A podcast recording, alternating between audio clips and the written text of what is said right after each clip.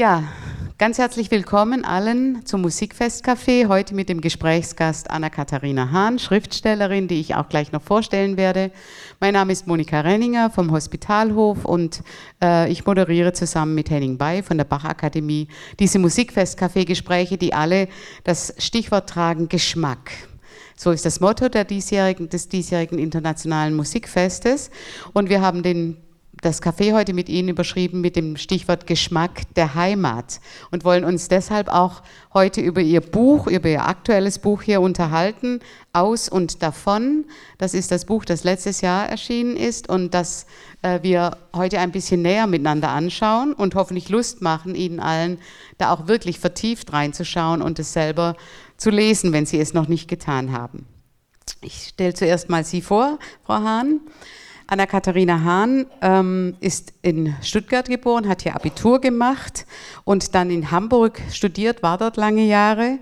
Und zwar war sie als wissenschaftliche Mitarbeiterin im Deutschen Bibelarchiv tätig und in der Handschriftenabteilung der Staats- und Universitätsbibliothek Hamburg. Äh, ich betone das, weil das wird nachher auch noch ein Thema sein, dass hier eine große Beziehung und eine große Fremdsprachenkenntnis für religiöse Traditionen auch in ihrem jetzigen Buch äh, zu finden ist. Das ist äh, wirklich besonders schön, dieser auf die Spur zu kommen.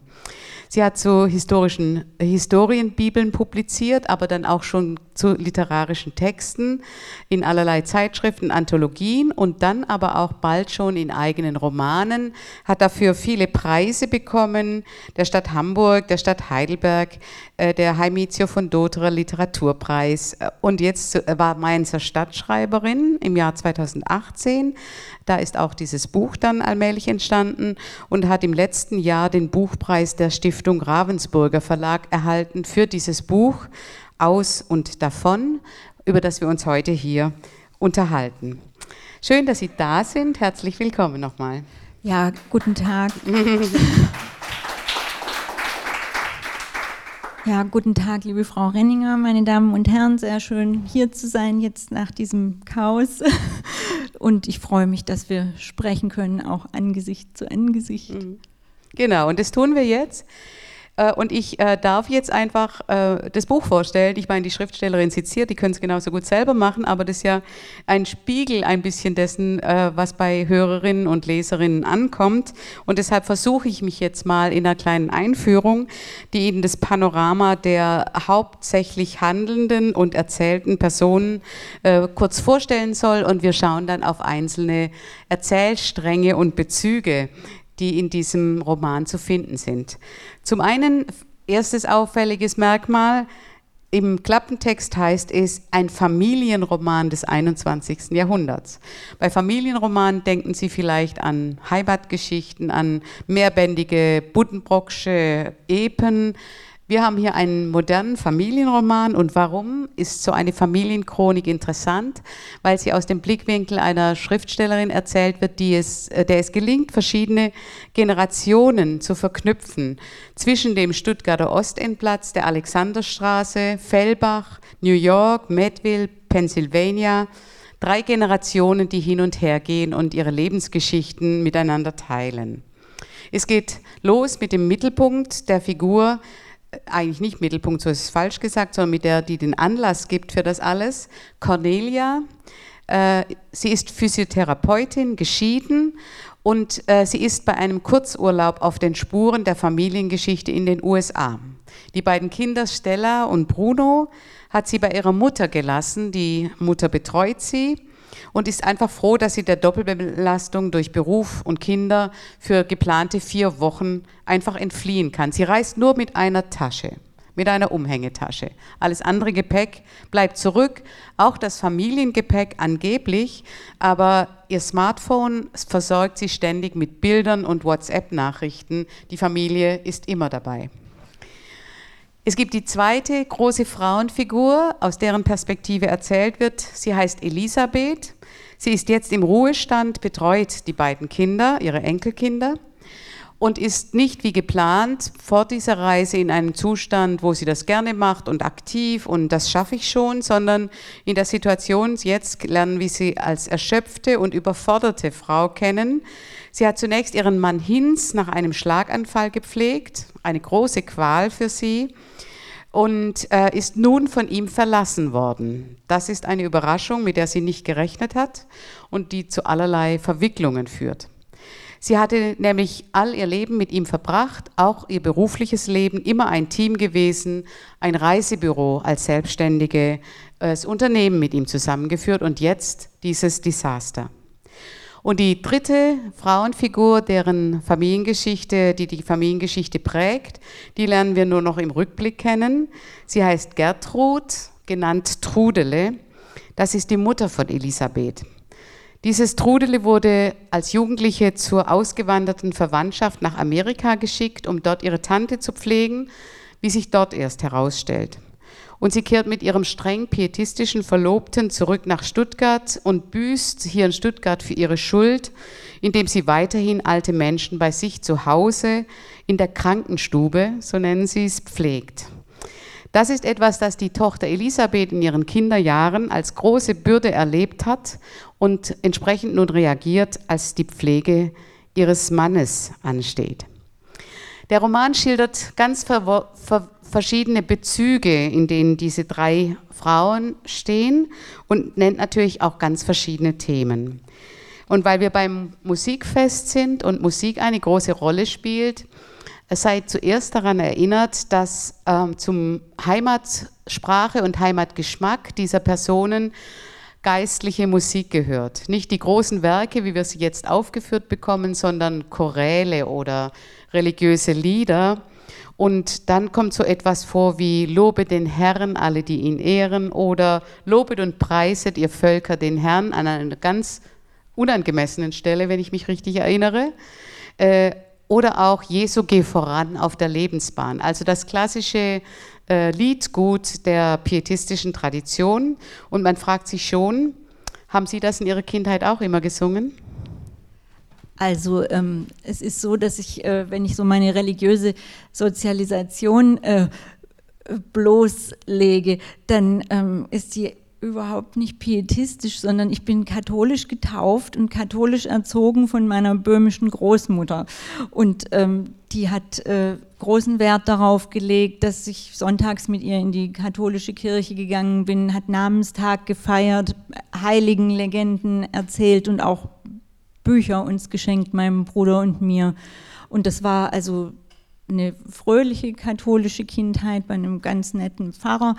Und äh, das Evangelische kam eher durch die Hintertür. Also es, mein Vater, äh, der ist äh, evangelisch gewesen Zeit seines Lebens und ähm, durch diese Mischehe mit meiner Mutter mussten die Kinder katholisch erzogen werden. Es gab ja einen sehr starken Druck damals, dass man äh, ja auch um der, der Nachbarschaft willen und so weiter sich ähm, da dementsprechend verhält. Und das Evangelische war eigentlich in meiner Kindheit und Jugend gar nicht so präsent. Es war eher so, dass die Eltern dann flachsten, ja, ja, ähm, die, wir kommen, der, der, Papa kommt in die Hölle, äh, weil er ja evangelisch ist und sowas. Und, ähm, und dass man schon äh, eigentlich von dem gar nicht so viel mitbekommen. Hat, halt äh, in der Schule die hatten einen anderen Unterricht, die mussten furchtbar viel äh, auswendig lernen und ähm, bei Konfi-Unterricht ging jahrelang eine schreckliche Vorstellung.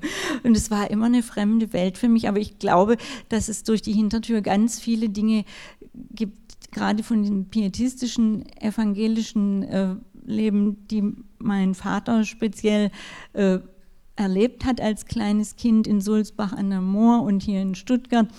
Äh, und diese Sachen, die gerade diese Lieder, Jesu geh voran oder lobet und preiset und all diese Dinge, die kamen schon vor. Also wenn mein Vater erzählt hat, wie er klein war und sein Großvater ihm sonntags, äh, wenn sie sich für die Kirche fertig gemacht haben, wie er sich rasiert hat und dabei immer Jesu geh voran gesungen hat. Und dann hat mein Vater das natürlich mir vorgesungen. So, so, müssen Sie sich das vorstellen, dass äh, eigentlich dieses evangelische immer ein bisschen so als untergründige äh, Kraft gewirkt hat.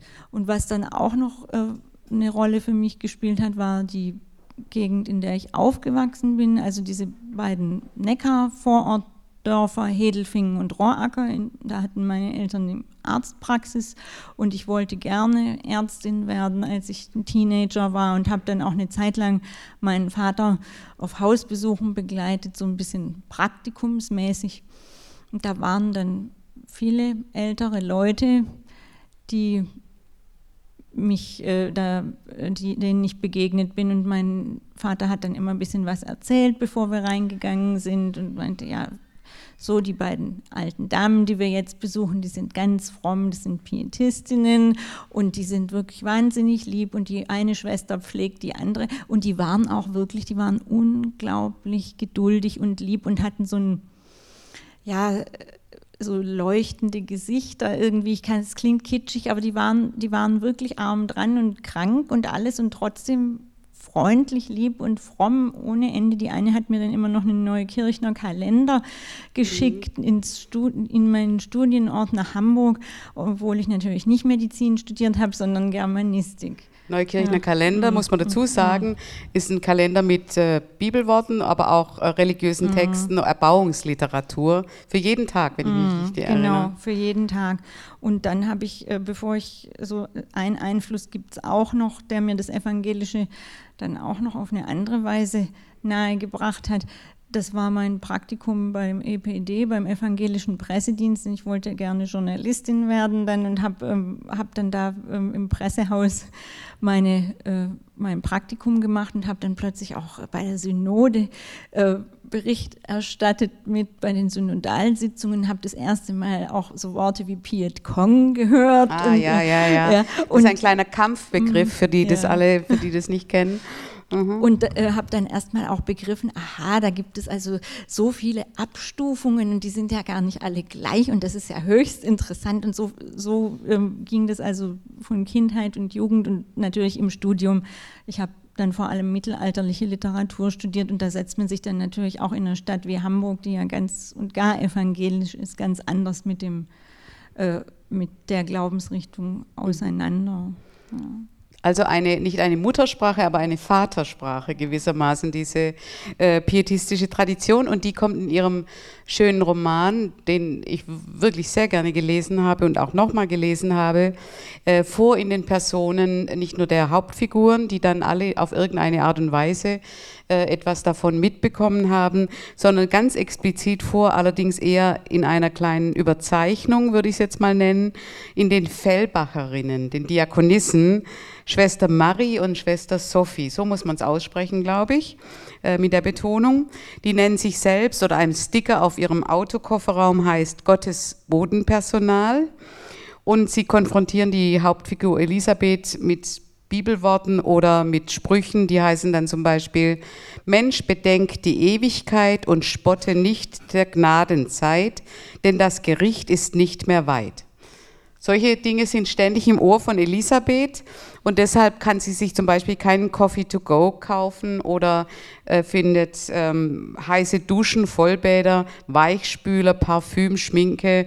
Das ist alles in den Augen der Fellbacherinnen, äh, muss man sich versagen. Und äh, sie sagt selber, Elisabeth nachher von sich, auch in der Trennung von ihrem Mann, sie sei ein saures Essigweib. Äh, deshalb geworden oder gewesen, im Gegensatz zu dem lebenslustigen Mann Hinz, der aus Mainz stammt. Jetzt, wenn man weiß, sie waren Stadtschreiberin in Mainz, kann man sich vorstellen, dass sie auch da die Fremdsprache von Mainz gelernt haben und vielleicht auch da die Charakterisierung ihrer Figur ein bisschen hergeholt haben. Ja, auf alle Fälle. Also der, der Hinz ist natürlich ein absoluter Gegenpart zu Elisabeth. Der, ähm, das muss er auch sein. Also so zwei äh, äh Pietisten äh, zu schildern, das, hätte, nicht, äh, das hätte, äh, hätte mir jetzt auch keinen Spaß gemacht und das hätte, hätte eine andere Art von Konflikt äh, gegeben. Und ähm, es ist natürlich was anderes, wenn man in einer Stadt lebt, in der die Hausmadonnen an den an den Häusern stehen und man so viel Wein äh, schon am Nachmittag äh, die Leute Wein trinken sieht und es ist einfach eine ganz andere Atmosphäre. Ich weiß nicht, also äh, sicher ist der Hinz auch äh, ein besonders äh, lebenslustiger Mensch und die Elisabeth ist eine besonders pflichtbewusste, aber anders kann man Konflikte ja auch äh, nicht schildern. Also man, ich, ich dachte, es muss ja auch nach außen hin ein bisschen was sich zeigen aus dem, was innen äh, in, den, in den Seelen mhm. äh, von sich geht. Und die, dieser, äh, ja, dieser Bruch zwischen den beiden, ich glaube, der ist äh, nicht unbedingt angelegt, weil sie verschieden sind, aber äh, der, der Hinz, der hat einfach einen unglaublichen Lebenshunger, dann nachdem er der, dem Tod nochmal von der Schippe gesprungen mhm. ist. Und es ist nicht, äh, also für mich ist es nicht äh, bis zum Schluss nicht klar, ob der nicht doch wieder zurückkommt zu seiner Frau. Ob sie ihn äh, nimmt, das ist eine andere Frage, ob sie ihm verzeihen kann, aber dass die ähm, dass er einfach nochmal was anderes äh, sehen, schmecken, fühlen wollte, als den Essig, das äh, kann man, kann, konnte ich ihm nachsehen ein bisschen, denn die Elisabeth, die, die hat halt schon Züge äh, von Selbstverleugnung und ja, mangelndem Genussfähigkeit und das überträgt sie sicher auch auf ihre Umgebung. Ich habe, ähm, also es war für mich ein Motor, das Buch zu schreiben, auch als so eine Art ähm, ja, Tiefenbohrung äh, in meinem eigenen äh, Zuständen, weil ich äh, schon gefühlt habe immer, dass ich eigentlich keine Hinzfrau äh, bin. So, ich bin nicht so ein lebenslustiger Mensch und ich bin ganz, äh, ja, habe so sehr starkes Pflichtbewusstsein und eine ja, viele pietistische Züge irgendwie, obwohl ich doch überhaupt nicht so erzogen worden bin und das hat mich interessiert. Dann habe ich natürlich auch sehr viel gelesen und mir drauf geschafft. Und ein Buch, was mich dabei besonders beeindruckt hat, das war ein, eine Art Reportagensammlung von einer äh, Frau namens Dorothee Mackert, lebenslänglich besser, Lebensläufe äh, im Pietismus. Mhm. Und die hat einfach eine ganze Menge äh, Freundinnen und Freunde mit Hilfe von Fragebögen äh, darüber ausgefragt, wie äh, ein, eine Herkunft aus einem stark pietistisch-religiösen äh, Elternhaus ihr Leben geprägt hat, zum Guten oder zum Schlechten. Und das fand ich äh, ganz interessant. Da habe ich auch sehr viele Sachen äh, bei mir wiedergefunden. Und erstaunlicherweise, äh, obwohl ich nicht so fromm erzogen worden bin in, in dieser pietistischen Spur, aber die, ähm, ja, die, diese vielen ähm, Stolpersteine, die der Pietismus mhm. bringt, die sind ja nicht das Einzige, was die Elisabeth in ihrem Leben hat. Sie hat auch viel Gutes. Also sie hat, ähm, sie hat zum Beispiel diesen ganzen Lieder- und Geschichtenschatz. Sie hat die Bibel, äh, aus der sie sich wirklich oft bedient. Also sie kann praktisch keinen Vergleich denken, ohne dass ihr nicht eine biblische Geschichte einfällt. Und sie hat vieles äh, auch an Hoffnungs- und Trostsprache äh, in, auf der Zunge, was ihren Enkeln dann auch zugut und ihr selbst. Ähm, mir war es wichtig, ähm, alle möglichen Seiten zu schildern von so einer religiösen Sozialisation, nicht nur zu sagen, ist alles schlecht, ist alles schlimm und ähm, es gibt überhaupt nichts Gutes daran, es ist zweischneidig. Mhm. Und es haben mir ähm, also was mich dann wieder ein bisschen auch erschreckt hat und gedacht hat, es ist vielleicht doch mehr Essig als Zucker war, als eine Dame nach einer Lesung im, ähm, da, äh, im Unterland mir ja. erzählt hat, ja, äh, meine Mama hat immer zu mir gesagt, alles, was jetzt lachst, muss später heilen. Uiuiui. Ja, und, ja, das ist aber eine ganz harte Prägung ja. dann da, gell? Ja, ich empfinde es gar nicht so beim, beim Lesen, aber diese, äh, diese, diese doppelte Traditionsweitergabe, in die eine wie in die andere Richtung, das ist ja ein Phänomen, was äh, in dem Roman oder überhaupt in, äh, in Weitergabe zwischen Generationen eine große Rolle spielt, ohne dass man es äh, weiß. Die Elisabeth zum Beispiel, die hat es von ihrer Mutter das Däumeln gelernt, also oder mit, der, mit dem Finger reinstechen in die Bibel und dann, was man da erwischt, ist dann plötzlich ein wegweisendes Wort oder kann was deuten. So finden sie die Namen für die Katzenjungen. Das Enkelkind des Bruno ganz am Schluss, in dem sie ähm, äh, ein griechisches Buch, glaube ich, anschauen. Gell? So ist es. Äh, und dann wird, ähm, bekommen die Katzenjunge eben gedäumelte äh, Namen und alle sind ganz glücklich da damit, weil sie dann auch noch passen. Aber diese Weitergabe zwischen Generationen spielt ja jetzt nicht nur in ihrer Literatur eine Rolle und es ist sicher auch bei Ihnen eingeflossen, sondern man denkt ja viel darüber nach, was äh, habe ich so verinnerlicht sozusagen in meiner Erziehung oder in der Weitergabe durch Generationen vorher, dass es in unbewussten Strukturen dann wieder zum Vorschein kommt. Also Sie sagten Pflichtbewusstsein, das kann man jetzt soziologisch deuten, man kann aber auch sagen, ja, das ist eine Tradition, die jetzt äh, im protestantischen Arbeitsethos äh, zum Beispiel sich spiegelt. Oder die lebenslustigen Mainzer äh, haben diesen katholischen Hang zum Weintrinken, wenn man das jetzt so deuten will. In Fellbach gibt es auch guten Wein, aber die dürfen halt nicht so. Man kann den Wein auch heimlich trinken. Man kann ihn auch heimlich trinken, genau. Also diese, dieser unterschiedliche Umgang äh, mit, äh, mit Lebenssituationen oft reagieren wir Menschen ja tatsächlich unbewusst, weil wir eine Familienstruktur kennengelernt haben oder ein Verhalten, was uns mitgegeben wurde. Und das merkt man in diesem Buch ganz stark, finde ich, äh, dass das über Generationen sich ja hinzieht. Nehmen Sie mal das Beispiel, oder wir nehmen jetzt mal das Beispiel Pflege. Äh, das spielt ja wirklich eine große Rolle, weil diese Elisabeth ihren Hinz wirklich unter großem Widerwillen pflegt und das auch ausdrücklich so nennt. Sehr nachvollziehbar. Und ganz am Ende stellt sich raus in der Trudele-Geschichte, dass äh, sie als Kind ja miterlebt hat, wie die Krankenstube äh, bei, sich, bei ihrer Mutter sozusagen war. Als ob sich das ein, quasi spiegelt direkt in ihrer eigenen Gegenwart plötzlich.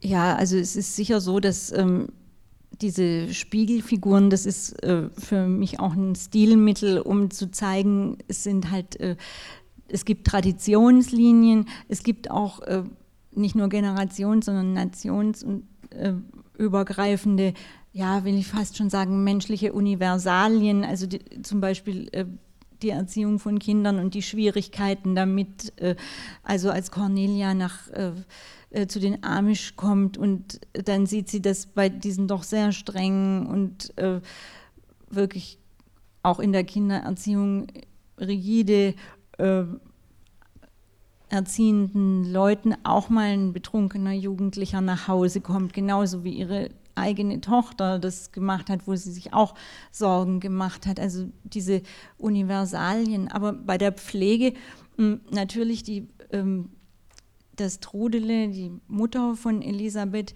wurde ja mehr oder weniger äh, überrollt von dieser Pflegesituation. Genau, die wurde ja gezwungen sozusagen, ja. die Pflege der Tante, die schlimm ähm, sozusagen verunfallt war in den USA, ja. zu pflegen und empfindet es aber auch als ihre Pflicht, indem mhm. sie wieder in Stuttgart genauso weitermacht ja. mit irgendwelchen Nachbarinnen. Und es ist eine traumatische Erfahrung mhm. für sie gewesen, äh, als junges Mädchen, auch als so ein höheres Töchterchen, wirklich von sehr, aus einer sehr reichen Familie, die dann in den äh, Jahren der Inflation alles verloren hat. Die haben dann dieses junge Mädchen in die USA geschickt, um Devisen nach Hause zu bringen und haben sie eben den Verwandten da gegeben, die wiederum es nicht äh, fertiggebracht haben, ihrer Familie davon zu erzählen, dass sie eigentlich gar nicht mehr so taugen zum Devisenlieferanten, weil sie von einem schweren Unglück heimgesucht worden sind, eben dem, diesem Brand und dem Unfall,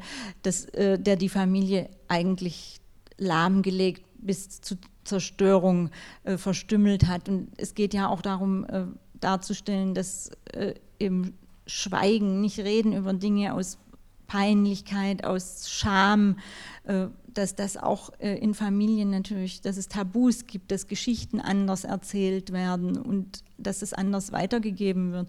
Und dieses Thema Krankenpflege, es ist ja nach wie vor ein Tabu, dass äh, die Pflege von Ehepartnern oder Eltern, dass das ähm, einfach eine Arbeit ist, die ein Mensch allein kaum leisten kann. Und selbst wenn man das zu Hause macht, dass, es, äh, dass sowohl Krank die Kranken als auch die Pflegenden da an ihre Grenzen kommen, dass, dass es wichtig ist, äh, darüber zu sprechen, dass das nicht immer für beide Seiten auch nicht immer eine Arbeit ist, die der jeweilige Part demütig hinnimmt. Das, das fand ich wichtig, darüber mal zu schreiben. Und auch, dass Menschen, die so ein Helfersyndrom haben, wie das Elisabeths Mutter hatte, die helfen allen möglichen Menschen, aber sie helfen äh, ihren Allernächsten damit oft gar nicht. Hm? Und ja, und also, vergessen also, womöglich mh, deren Bedürfnisse. Also so der, der fast äh, diese Droge des Helfens und die, die unglaubliche Begeisterung, mit der äh, Menschen, die das Helfersyndrom haben, so diese, diese Droge konsumieren, aber genau wie andere Abhängige auch innerhalb ihrer, ihres engsten Kreises Zerstörung anrichten, das kann, das kann schon äh, vorkommen. Also ich denke, das kommt wahrscheinlich in Pastoren- und Arztfamilien öfter vor als äh, ähm, als man denkt und es wird nicht viel darüber gesprochen. Ich fand es ganz spannend, das mal in eine Geschichte zu verpacken. Mhm. Also es ist nur, nur ein äh, Fädchen jetzt im, in diesem Gewebe, aber äh, gerade wenn Sie die Pflege ansprechen, es gibt im Sprechen über äh, Pflege in der Familie schon auch viele Tabus und auch schlimme äh, Dinge, die mhm. höchstens in im, ähm, ja, die dann eigentlich erst angesprochen werden, wenn es schon zu spät ist. Ja.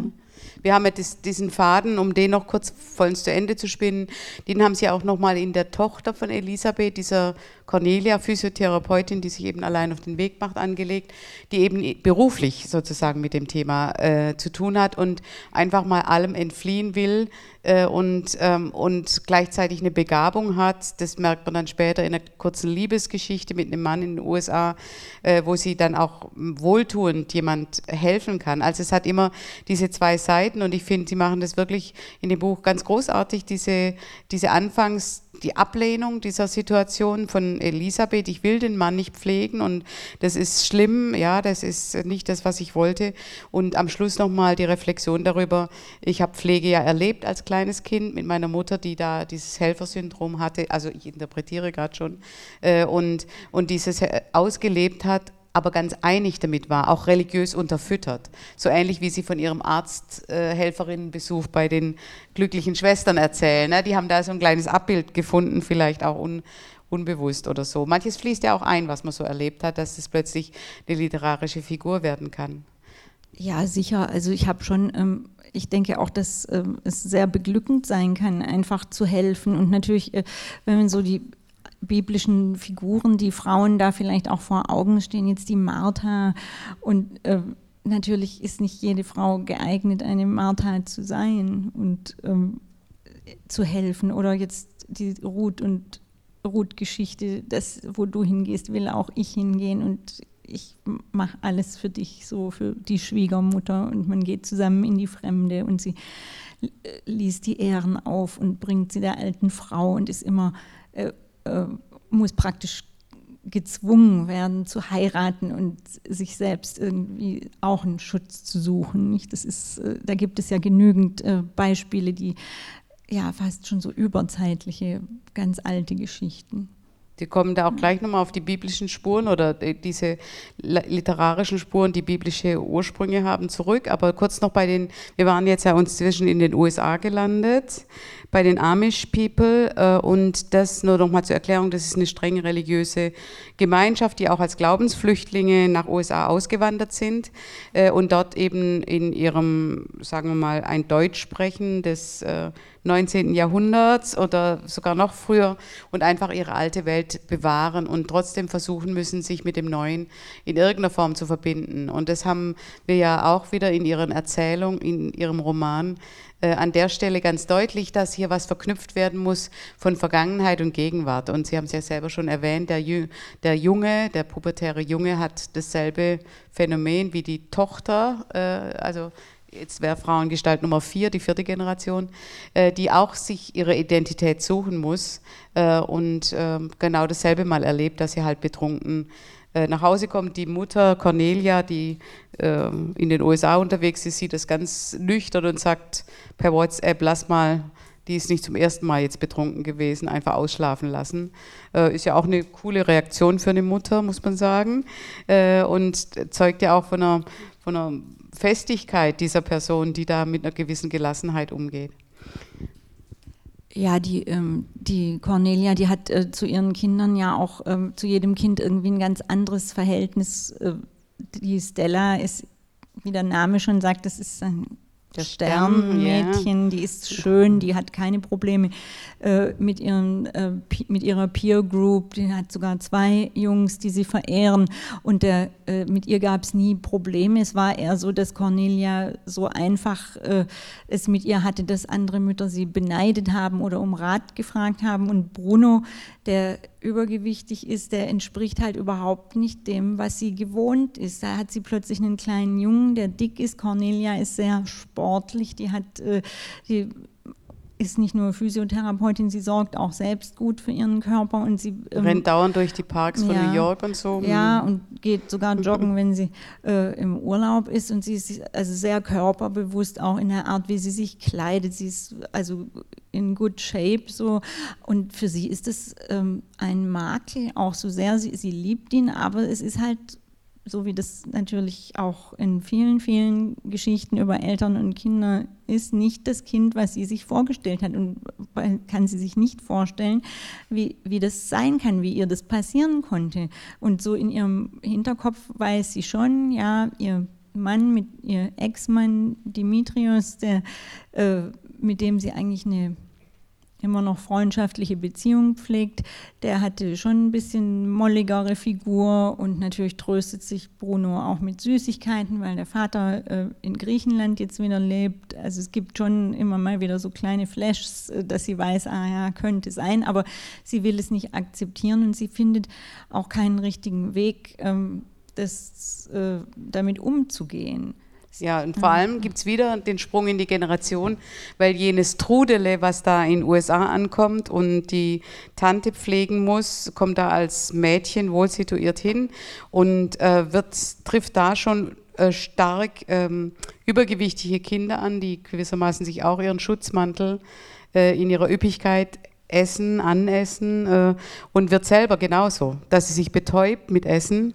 Äh, und ähm, da haben wir das Spiel, da haben wir einen kleinen Bezug zu, der, zu dem Bruno. Der Bruno, der wächst einem ja wirklich sofort ans Herz, diese Kinderfigur, weil der in so einer rührenden Unbeholfenheit geschildert wird und als wirklicher Außenseiter gemobbt wird und äh, er fürchtet sich vor allem seinen Gleichaltrigen und dieses dicke Kind, man kann es sich fast schon bildlich vorstellen, das wirklich aus allen Rastern auch unserer jetzt Gesellschaft fällt, die fit, leistungsstark, tough äh, sich durchwursteln und die Mutter Cornelia repräsentiert das ja in gewisser Weise. Aber diesen armen Tropf, den sie da erfunden haben, äh, da fragt man sich, hat die Autorin einfach äh, Mitleid mit so einer Kinderfigur oder wo kommt die jetzt plötzlich her? Die fällt da irgendwie echt vom Himmel, äh, finde ich, in dem Panorama. Ach, ähm, ich weiß nicht, also es ist jetzt nicht so, dass ich mich hinsetze und denke, so jetzt folgende Tabus werden jetzt mal gebrochen, Gewalt in der Pflege, Adipositas bei Kindern oder so. Das, äh, aber ich wollte einfach, äh, ich habe das immer gerne Kinder und jugendliche Figuren, weil ich finde, es gibt zu, wen, äh, zu wenige äh, Gegenwartsromane, in denen Kinder und Jugendliche eine Stimme bekommen, außerhalb jetzt von Jugend- und Kinderbüchern. Ich finde, es sind interessante, sehr interessante Figuren, weil sie äh, sprachlich auch, äh, das ist immer ganz hart am Kitsch, da muss man furchtbar aufpassen und dass es nicht irgendwie süßlich wird. Und ich möchte äh, mich dieser Herausforderung immer gerne stellen, weil es eben, es macht mir Freude, äh, ja, Figuren, die eigentlich wenig Sprache und Stimme haben, dann zum Sprechen zu bringen und ihre, ihren Kosmos, in ihren Kosmos einzudringen. Und in diesem Buch ist ja die Hauptgeschichte eigentlich eine Großeltern- oder Großmutter-Enkelgeschichte. Das wollte ich schreiben. Also das war so die Keimzelle des Romans, weil diese beiden Generationen doch unheimlich äh, interessante Kombi sind. Das habe ich selbst erlebt als Großelternkind. Also ich hatte das unheimliche Glück, mit meinen Großeltern mütterlicherseits in einem Haus aufzuwachsen und äh, lustigerweise ist es meinen Kindern auch vergönnt gewesen. Und ist es immer noch, also das ist sehr, äh, sehr schön, das zu beobachten. Und ich habe immer ähm, gedacht, ich möchte diese beiden mal zusammenspannen in einer Erzählung. Und alles, was dann sonst noch dazu kam, das hat, äh, ja, auch dass der Bruno eben jetzt dieses Problem hat, ich meine, wenn Elisabeth jetzt mit zwei Kindern äh, vier Wochen allein sein muss, die absolut äh, problemlos zu handeln sind, dann hätten wir keinen Roman. Ja, also ein bisschen Problem muss schon geben und da haben wir einige davon äh, bei diesem Bruno-Kind tatsächlich, der eigentlich erst rausfindet, indem er die Großmutter Elisabeth lässt ihn dann ja auch, indem er sich über ein Tier, also eine Katze, eine streuende Katze, äh, sich an, an Fürs, also ein Lebewesen an, aneignet oder zutraulich macht, äh, wo er wieder Fürsorge übernehmen kann, nicht die ganze Zeit selber nur betüttelt wird oder zurechtgebogen wird. Das muss man ja tatsächlich sagen, äh, dass alle Versuche, dieses Kind zurechtzubiegen, komplett scheitern. Da scheitert auch die Großmutter, aber sie hat mehr Erbarmen, sage ich jetzt mal, äh, und sie ignoriert die Gemüsekiste, die die Tochter bringen lässt, äh, aus dem, dem sie jetzt gesunde Nahrungsmittel und Verbotslisten hat sie dagelassen. Und was das Kind alles nicht essen darf.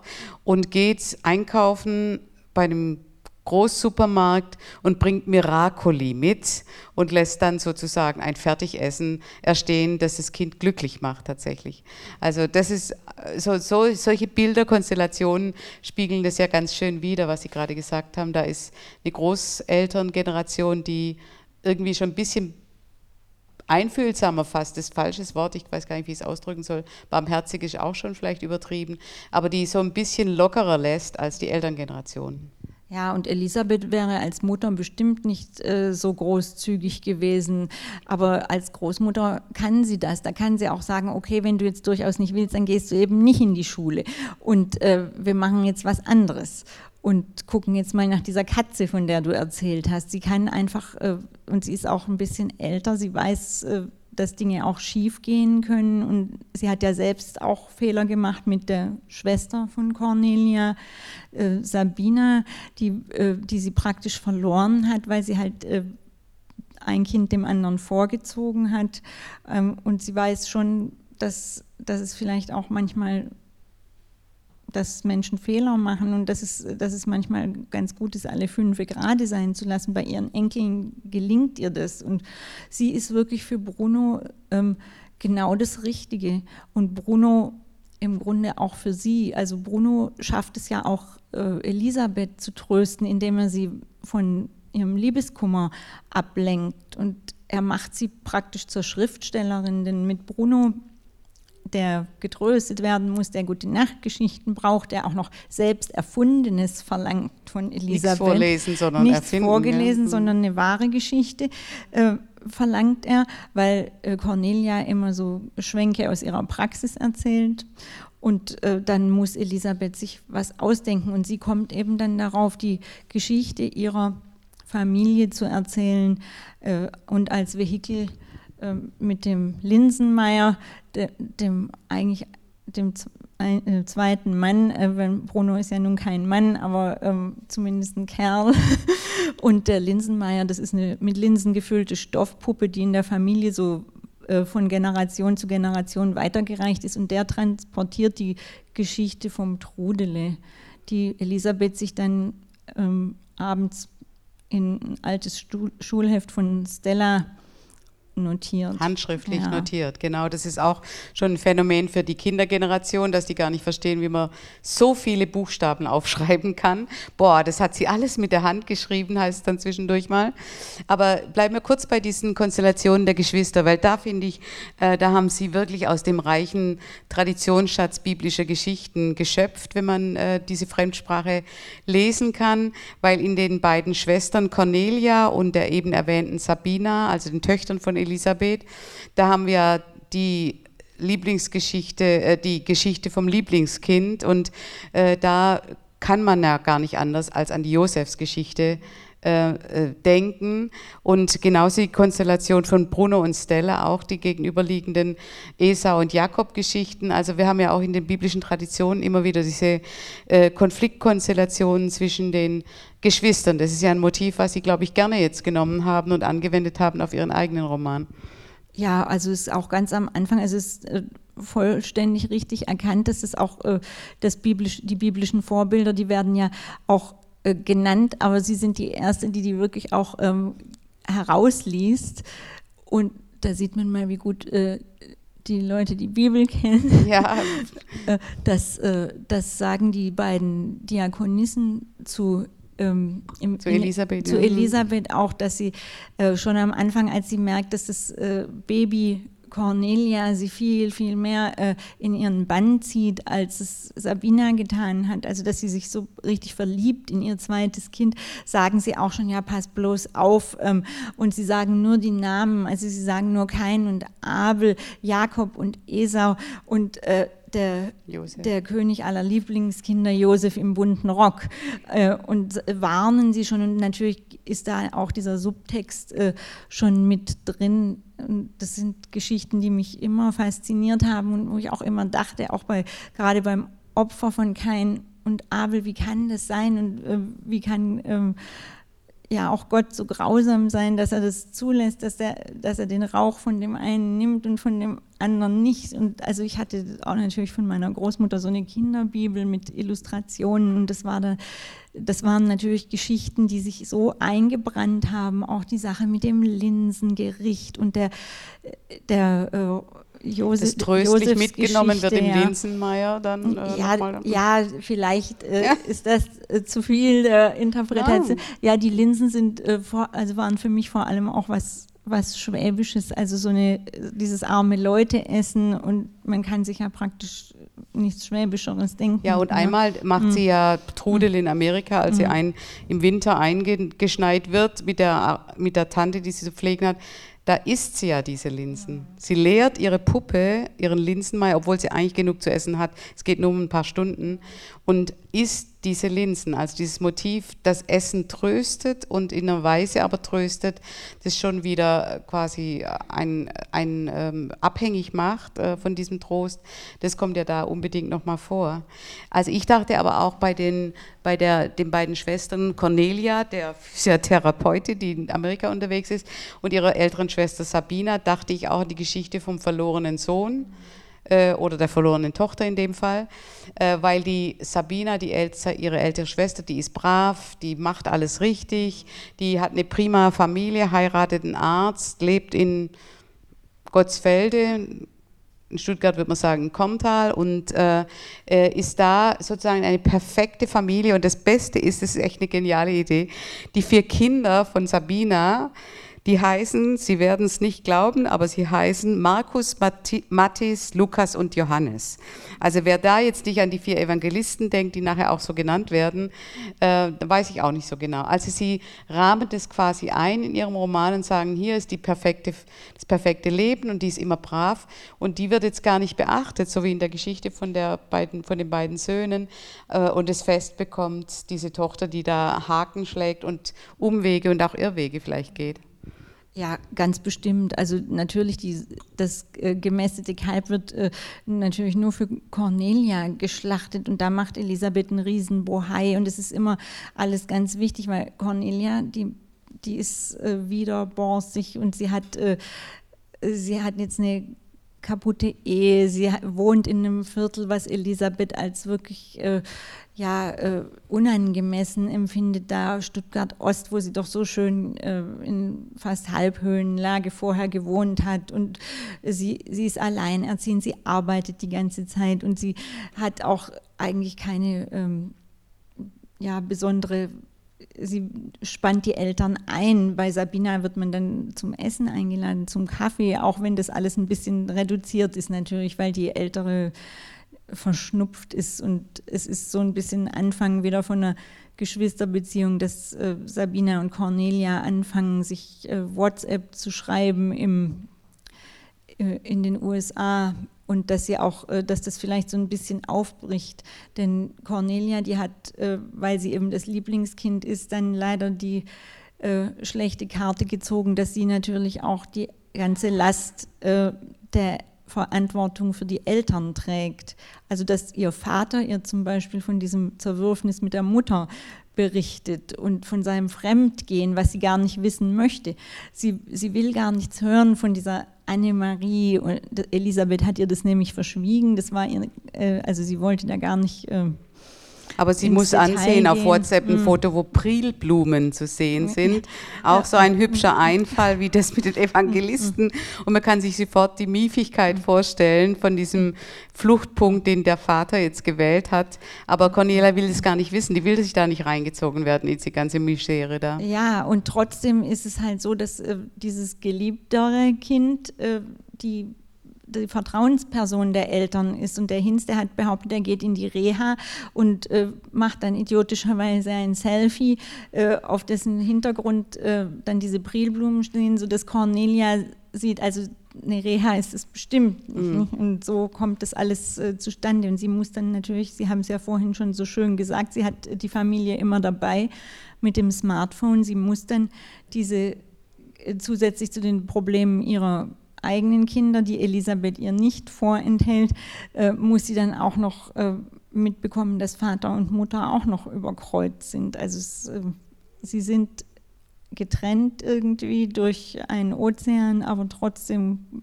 ganz nah zusammen. Ist eigentlich bei Ihnen äh, das ein Element gewesen, jetzt nicht nur diese biblischen Traditionen, sondern auch die, das Motiv der geschichtlichen äh, zeitgeschichtlichen Situation dieses Auswanderermotiv äh, äh, nach Amerika, um dort das Glück zu machen oder jedenfalls äh, dem, dem, äh, dem schlechten wirtschaftlichen Misere hier zu entrinnen. Äh, das ist ja schon auch ein starkes Motiv in dem Roman. Mehr kommt durch Andeutungen dahinter, wie und was. Und Sie haben dann auch historische Ereignisse verknüpft, das braucht man vielleicht gar nicht an der Stelle vertiefen, aber einfach dieses Motiv, woanders sein Glück zu suchen und da zu sein, haben Sie dazu auch recherchiert, so wie zu den Lebensgeschichten der pietistischen äh, Verwandtschaft? Oder? Also ich habe äh, schon äh, ziemlich viel äh, gelesen über äh, Ozeandampfer. Äh, weil ich die Überfahrt ein bisschen authentisch gestalten musste. Aber ich habe tatsächlich da auch ein familiäres Vorbild. Also die Mutter meines Vaters, die Gertrud und Trudele auch hieß, das hab, da habe ich ihr ein kleines ähm, Denkmal, mhm. gesetzt, auch mit diesem, mit diesem Namen. Die ist tatsächlich als Sohn eines, äh, als Tochter eines bekannten Stuttgarter Architekten, der bestimmt 30, 35 so großbürgerliche Wohnpaläste hier in Stuttgart gebaut hat und in der Inflation und gerade in dem Hyperinflationsjahr 23 so äh, abgebrannt war, dass er seine jüngere Tochter, die noch nicht verlobt war, in die USA geschickt hat zu Verwandten. Und die war äh, gerade fertig mit dem Abitur am Königin Katharina Stift, konnte also Englisch und die, die musste dann darüber gehen und wirklich auch als Dienstmädchen im Hotel von Verwandten arbeiten. Allerdings ohne Pflege, ohne äh, Gothic Novel-Anspielungen. Das war alles nicht so traumatisch, wie es für jetzt mein Trudele war. Aber äh, sie hat äh, ganz wenig bis gar nichts erzählt davon. Es gibt ein Tagebuch mit ein paar Fotos, was wo praktisch nichts drin steht. Wir wissen nur, dass sie auf der Überfahrt sich verliebt hat und dass sie so traumatisiert war von, der, äh, von dieser Ozeanfahrt, dass sie in den, ihren späteren Lebensjahren das Meer gemieden hat und immer nur noch im Hochgebirge Urlaub gemacht hat. sie konnte sehr gut Englisch und sie hat sich auch ähm, da einer ähm, religiösen Gruppe angeschlossen, hat aber nie so genau erzählt, bei wem. Und so ein paar Ideensplitter sind dann natürlich da bei mir äh, aufgegangen. Ah ja, also gerade diese weißen Flecken auf der Landkarte, die dann zu füllen, das war äh, war natürlich spannender als Vorgaben zu haben. Und die, ja, diese Geschichte von, der, von dem Menschen, der einfach aufbrechen muss, um woanders in der Fremde sein Glück zu suchen, das ist ja nun seit 2015 auch ein ganz großes Thema wieder hier. Genau. Und ähm, da gibt es natürlich für das Trudele auch eine Spiegelfigur in der Gegenwart, also den Hamid, einen von Stellas Freunden, Freunden und mhm, Verehrern. Ja. Mhm den äh, syrischen Jungen, der als unbegleiteter minderjähriger Flüchtling hierher gekommen ist und äh, in den Stella sehr verliebt ist und der dann eben auch ähm, wieder seiner Wege zieht. Ich will jetzt auch nicht zu viel. Äh, nein, nein, wir verraten das nicht. Auf jeden Fall wird dieser Hamid sowas wie ein Ersatzbruder für diesen kleinen dicken Bruno, der ihm wirklich da auch gut tut. Aber gerade dieses Verwobensein, ich finde schon, sie, äh, diese Frauenfiguren dieser drei Generationen repräsentieren schon auch Zeitgeschichte. Ne? Dieses Trudele mit diesem Auswandern und äh, zu, in Stellung gehen, hat man ja auch hierzulande so gesagt. Und dann Elisabeth Reisebüro, Traum der 60er Jahre, man geht in die ganze Welt. Und äh, die äh, taffe, fitte Cornelia mit ihrem Physiotherapeutenpraxis, äh, das sind schon repräsentative Figuren einfach von einer bestimmten Generation oder Zeit, was man da, glaube ich, äh, schon ganz gut erkennen kann. Aber ich will noch am Schluss auf ein Motiv eingehen, nämlich das auch auf dem Cover zu sehen ist und das auch mit dem Hamid, mit dem syrischen Jungen zu tun hat, der dafür ein besonderes Händchen oder Begabung entwickelt. Auf dem Cover sind zu sehen ein, ein Taubenpaar. Das spielt nachher eine ganz wichtige Rolle äh, äh, in, der, in dem Haus von Elisabeth und ihrem jetzt ähm, Hinz, der mit seinen Kurschatten bei den Prilblumen sitzt, der, die hatten äh, Tauben oder Hinz hatte Tauben oder hat Tauben im Dach, im Dachgeschoss und sie fahren da hin und füttern die und so weiter. Und sie beschreiben so liebevoll und zärtlich äh, diese Tauben, dass ich das mit Staunen gelesen habe, weil ich so zärtliche Tauben nicht vor Augen habe, sondern eher die vielleicht mir manchmal ein bisschen auf den Wecker gehen. Aber Sie sind tatsächlich auch eine große Liebhaberin von Tieren und Tiergeschöpfen, gell? Ja, also ich finde, ich finde einfach äh, Tiere und Pflanzen und Natur ganz wunderbar und ich schreibe sehr gerne drüber. Und die, diese Tauben, die sind natürlich äh, insofern wichtig, äh, weil sie auch äh, der Liebesvogel äh, für Hinz und Elisabeth, dieses äh, bisschen verunglückte Paar sind. Also sie haben immer Tauben in ihrer Beziehung. Äh, auch diese unaufgeklärte Elisabeth, die äh, da bei sich paarenden Tauben dann mit dem äh, Hinz zusammen im Park sitzt und äh, diese Tauben dann auch so ein bisschen zum Sinnbild der nicht immer einfachen Sexualität der beiden werden. Und ich finde auch, dass es äh, ja so als, als Symbol auch dafür, dass Elisabeth und Hinz äh, trotzdem auf Gedeih und Verderb doch aneinander gebunden sind, denn auch wenn er sie noch so betrügt und aus dem Haus hinkt zu der anderen Frau, sie lässt seine Tauben nicht verhungern und verdursten. Sie fährt dann dahin und denkt, ja, es ist eine gute Unterhaltung für die Enkel und dann fahren wir da halt hin und nehmen den Hamid auch noch mit, aber äh, das Viehzeug muss gefüttert werden und die beiden ähm, die am meisten ledierten, die nehmen wir mit nach Hause und die werden dann in Cornelias Garten auch noch, ähm, also sie hat so einen kleinen Hinterhof, da äh, dürfen die dann auch noch sich verlustieren, Röschen und Beinchen und heißen die beiden.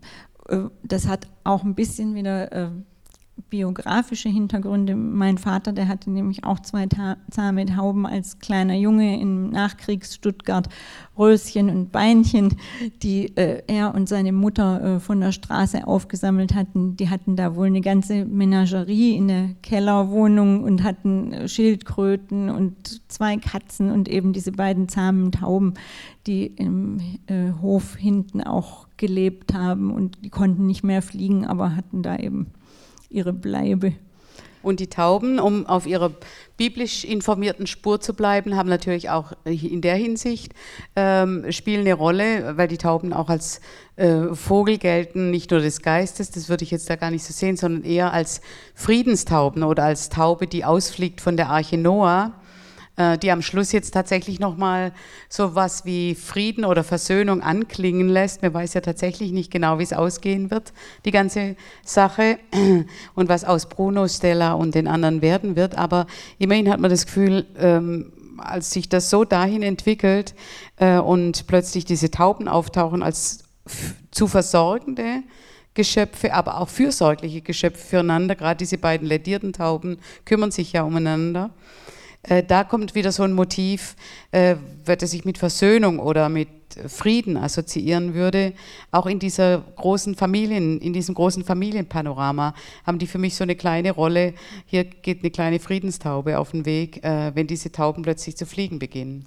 Ja, vor allem auch ein Hoffnungszeichen, weil die Taube, die mit dem Ölzweig zu Noah kommt, über, den, über diese diese Sintflut, das ist ja schon auch ein Zeichen dafür, dass es irgendwie weitergeht und äh, diese Tiere, die ganzen Geschöpfe, die im Buch ja auch beschrieben werden, also es ist schon auch immer wieder äh, einfach nur so, dass sie sind einfach nur da und sie bringen ein bisschen Ruhe hinein, sie bringen Schönheit und natürlich ist Natur auch grausam und ist nicht, äh, nicht so zahm, wie wir das gerne hätten, wenn wir sie äh, anthropomorphisieren. Mhm. Äh, aber es ist trotzdem Dasein, das einfach äh, nur existiert um seiner selbst willen. Und das ist ja von, bei Menschen, die so getrieben sind und von allen möglichen äh, Wünschen und äh, Gedanken und Pflichten zerrissen sind, nicht der Fall. Und ich habe es doch sehr, äh, also ich habe es immer sehr gerne, äh, das auch um seiner selbst willen zu beschreiben und drin zu haben, auch als ein Moment der Schönheit und des Innehaltens. Ich finde, das ist jetzt ein sehr schönes Schlusswort, Frau Hahn, äh, und würde an dem äh, Punkt einfach die Runde jetzt mal beschließen, nochmal ausdrücklich äh, mit dem Hinweis auf Ihren schönen Familienroman Aus und davon äh, und kann den allen wirklich nur wärmstens ans Herz legen. Und wenn ähm, das bei einem Musikfest und dem Thema Geschmack äh, gesagt wird, dann hat es viel damit zu tun, dass diese Heimat, die Sie da drin beschreiben, auch schmeckt anders in den USA, ganz sicher, als im, äh, im, am Ostendplatz, äh, aber bestimmt auch in den Kirchen, in dem Garten von Elisabeth und Hinz. Und diese verschiedenen Geschmäcker, äh, die kann man da tatsächlich in dem Roman sehr gut spüren oder nachvollziehen. Und danke Ihnen ganz herzlich für diesen schönen Roman, den Sie da geschrieben haben. Sehr gerne. Vielen Dank, Frau Renninger.